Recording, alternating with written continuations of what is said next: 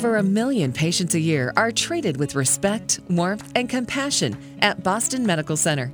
It's in this spirit of community that we offer our podcast series to you, featuring our doctors and staff. This is Boston Med Talks. Here's Melanie Cole. As the risk for breast cancer has decreased from 1 in 4 women to 1 in 8 women, early detection is key. BMC follows the American College of Radiology guidelines, which states that annual mammograms should begin at age 40 and continue for as long as the woman is in good health. We know it can seem scary, but breast cancer is scarier, and if you're a woman over 40, it could save your life. Here to address some common fears that women have when it comes to mammograms is Dr. Greg Miller, the section chief of breast imaging at Boston Medical Center. Welcome to the show, Dr. Miller. So let's talk a little bit about mammograms. Who should have them? When do you have your baseline? All right. Well, uh, thank you for having me uh, on the show. Um, I'm happy to discuss this uh, issue, which is uh, relevant to a huge swath of the population. And as you might know, we serve a large segment of the underserved population. So we do follow the recommendations of the American College of Radiology, and they do state that a woman should start screening at age 40. Now, there's a reason behind that. Um, the data shows that mammograms save lives. We've seen a steady decrease in mortality related to breast cancer, really from maybe the late 70s or mid 70s through the mid 2000s. There's been anywhere from a 30 to 40 percent reduction in mortality related to breast cancer among women across the population and all age groups.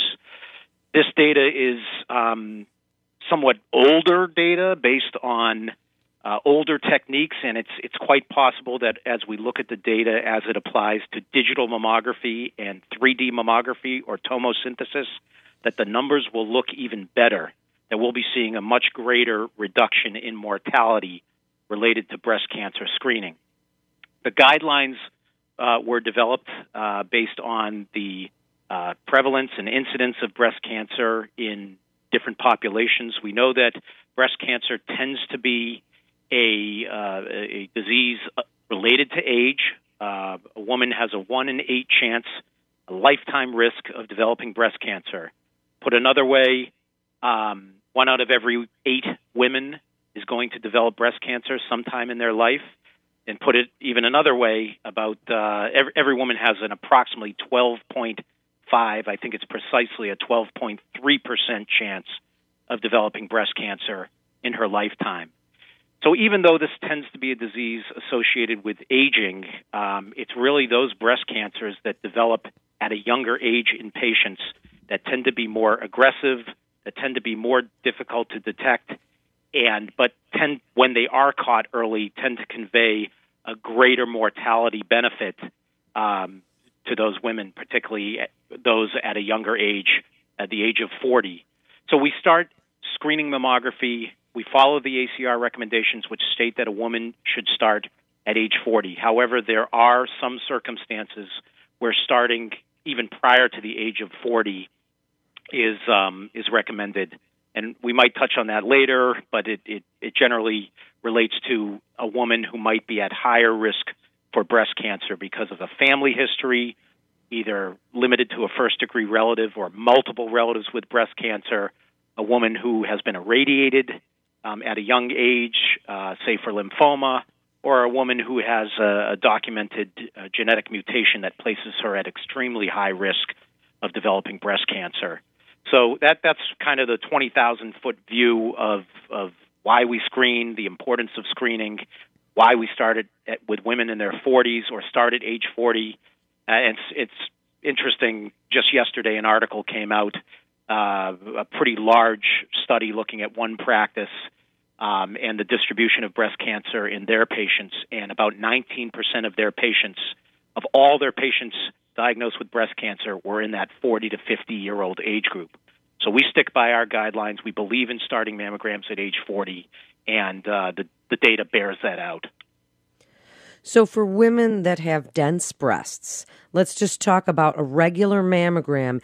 Is this as good as 3D? And then speak about what 3D is a little bit and what the difference is between a normal 2D mammogram, and 3D tomosynthesis? Okay, I, I think I'll start with that. So, traditionally, up until maybe I would say 10 to 15 years ago, uh, we used film to uh, image the breasts, and uh, that was preceded, or that was followed by uh, the introduction of digital mammography.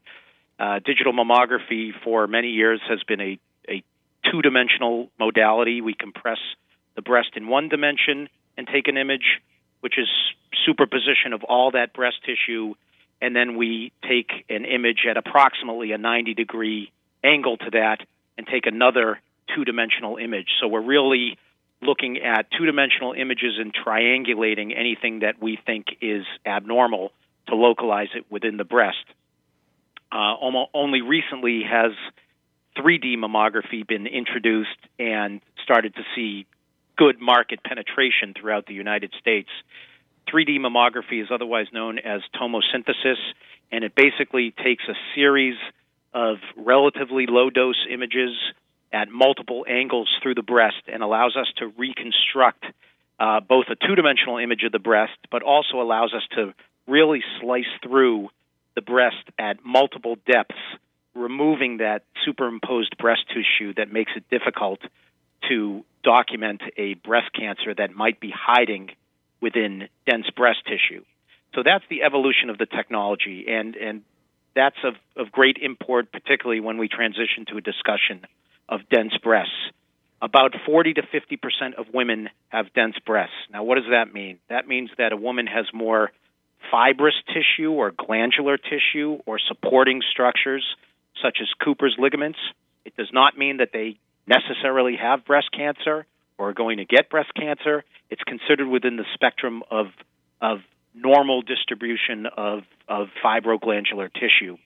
On the opposite end of the spectrum are women who do not have dense breasts. They they might be predominantly fatty breasts, meaning most of the breast tissue is comprised of fat and fewer glandular elements, or they might have what's called scattered fibroglandular tissue, which is patchy areas of of glandular tissue admixed with a large component of fat. And in a woman with fatty breasts or or let's just say non-dense breasts, breast cancers are simply easier to detect. They're easier to detect on a background of fatty tissue. There's a concept called masking that makes breast cancers more difficult to detect in women with dense breasts. So if a woman has a dense breast, it shows up as white on a mammogram. Well, cancer and a lot of benign pathologies show up as white on a mammogram. So you're really looking for a white abnormality on a white background. The analogy would be finding a needle in a haystack, and it's more difficult. 3D mammography or tomosynthesis makes it uh, much uh, much easier to detect abnormalities, including subtle abnormalities, in a woman with with dense breasts.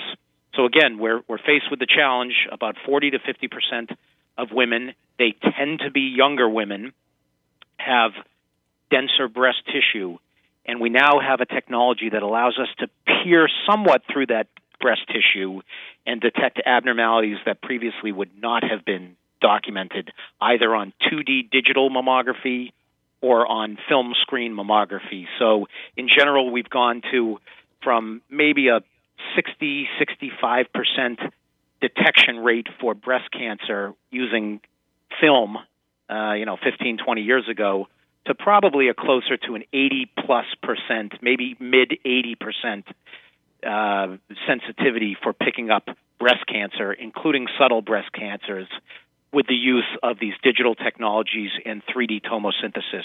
And it's been particularly helpful in patients with dense breast tissue. But I do want to reiterate that dense breast tissue alone is not an abnormality. Lots of women have it, and lots of women, more women with dense breasts are never going to develop breast cancer than those who do develop breast cancer. It does convey a slightly increased risk of developing breast cancer, and we don't know if it's simply because there's more glandular tissue in which the breast cancer can develop, or if it's just because we can't detect the breast cancer early because it's being masked by that dense breast tissue. And Dr. Miller, just to wrap up, give women your best advice. The women that are scared to go get a mammogram because they think it's going to hurt, or they don't like waiting, or waiting to find out, or getting a letter or a phone call, or waiting, sitting out in the waiting room, making sure that the pictures came out well. Just tell these women who are afraid what you want them to know about the importance of getting that first mammogram and then every year after that. Well, first and foremost, mammograms, screening mammography saves lives and it detects breast cancer. It's the best tool we have in our armamentarium at this point to use as a screening tool. I look at breast cancer as as a commingling of what I do as an imager with what the patient's clinicians do. So uh, we work hand in hand with the Belkin Breast Care Center and their clinicians um, that are just a doorway away from us. And I think the more that we interact and and explain why we're doing screening mammography, how it's going to be done, laying out the expectations for women, the less scary of a proposition it is to get a mammogram starting at age 40 and then continuing with a follow up examination. There's a lot of noise out there, so there are a lot of competing interests um, that have come up with with with different uh, protocols by which we should screen women. Um, we're sticking to the ACR guidelines, which are rigorously or based in rigorous data analysis. Um, I like to reassure women that uh, you know we have any women that come through our system, we reassure them that they're dealing with very well trained technologists. We have the techs explain what's going to be done, explain that they may experience some discomfort during the procedure, but that discomfort, temporary discomfort, allows us to get a high quality mammogram um, so that we don't have to take additional images. And usually, when we explain it to a patient, they understand that a little bit of discomfort goes a long way to achieving a high quality mammogram. And then we like to explain to patients that in in concert with their discussions with their physicians, if they have any particular concerns, if they're at higher risk for breast cancer, if they have a family history of breast cancer, or they'd simply like to talk to a radiologist, we're available throughout business hours and we're happy to speak to them to reassure them that A, they're doing the right thing. What they're doing is going to uh, save lives, and uh, and also that that we're applying the most appropriate criteria and techniques to performing their mammogram using the latest state of the art technology. Thank you so much for being with us today, Dr. Miller. It's great information for women to hear, and listeners can visit bmc.org slash mammo. That's bmc.org slash mammo to book their mammogram today. This is Boston Med Talks with Boston Medical Center. I'm Melanie Cole. Thanks so much for listening.